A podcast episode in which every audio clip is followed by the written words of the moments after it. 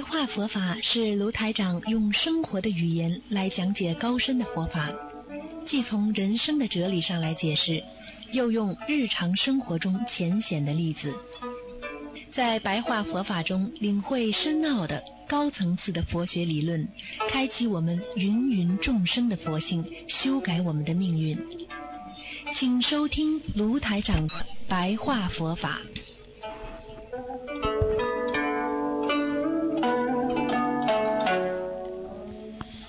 好，听众朋友们，欢迎大家回到我们澳洲东方华语电台。今天是二零一七年六月一号，星期四，农历是五月初七。好，听众朋友们，下面开始呢，给大家做简短的我们的白话佛法节目。今天呢，继续跟大家讲，我们学佛人呢，在这个世界上啊，我们不但要自律啊，我们还要懂得啊，遵纪守法。啊，遵纪守法呢，就是要安心啊。一个人遵纪守法，大家想一想，人就心安了嘛。啊，一个人啊，不管怎么样，你要懂得用这个准则啊，去衡量啊，不管什么法门，它都会有一个原则的问题，就是遵纪守法啊。因为每个国家都有国家的法律啊。所以，不管怎么样，是善是恶，如果你能够啊尊重每个国家的法律，你就是善；如果你不能尊重这国家的法律，你就是恶啊。所以，为什么很多人能够守法的人就有福气呢？大家想一想，守法的人他就不会被抓进去，不会被啊啊判刑啊，他不就是有福了吗？如果你不守法的人啊，你想想看，整天提心吊胆啊，整天会怕被抓到，所以这就是让他自己的心不不定啊，心不安。所以我们经常说，一个人守法为上，守法就是家有家法，国有啊国法，家有家规，国有国法。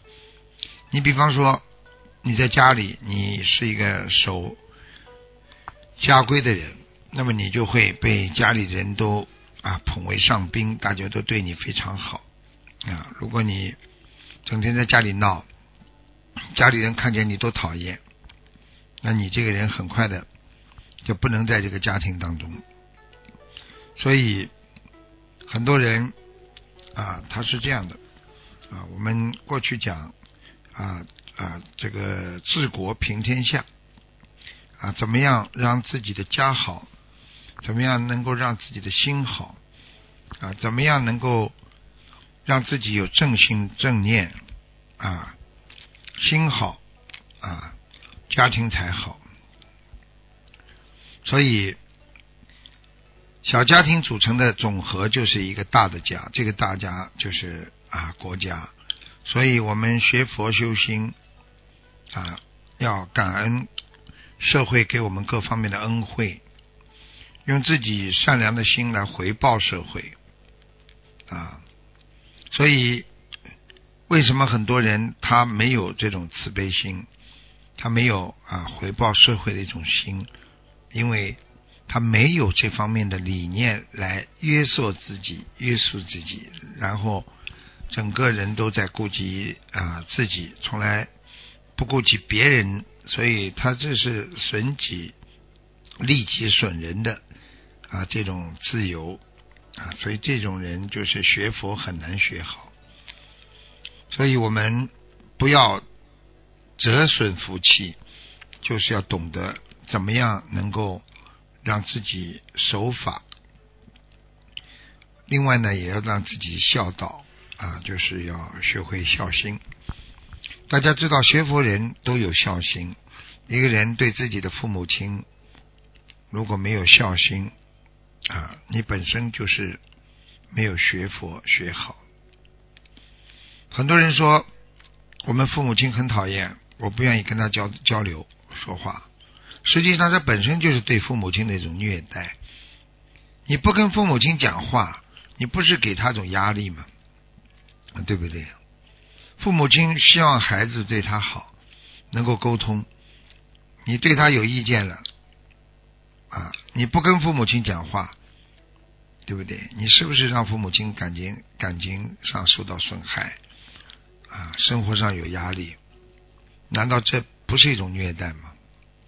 对爸爸妈妈不好啊，啊，没有沟通啊，啊，所以做人要懂得，我们良心要放在第一位。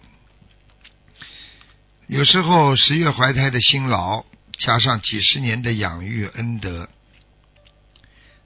都换不了你的一声问候啊！所以很多人良心到哪去了啊？所以现在的人整天说别人坏话，整天看别人不顺眼，整天骂别人。想一想，你的子女以后会怎么对你呢？啊！所以保留。中国传统的伦理道德教育啊，懂得我们怎么样能够以孝行孝，来让大家得到佛法的啊恭敬啊，得到啊佛法的啊，我们说这个让佛法的那个孝道啊，能够更为上。啊，更为上，所以做人也是这样，做事也是这样，自己能做的事尽量自己做啊。不管怎么样啊，对父母亲要啊要这个尊敬啊，不要去顶嘴啊，不要去跟老人家去闹。想一想，他们为了这个家，为了你。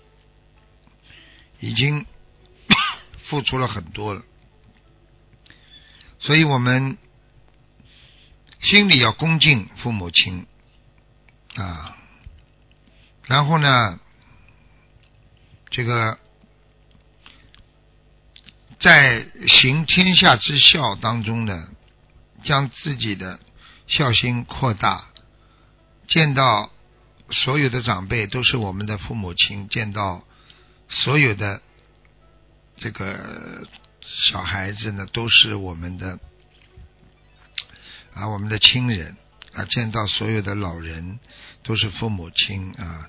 所以见到自己的同辈呢，都是兄弟姐妹。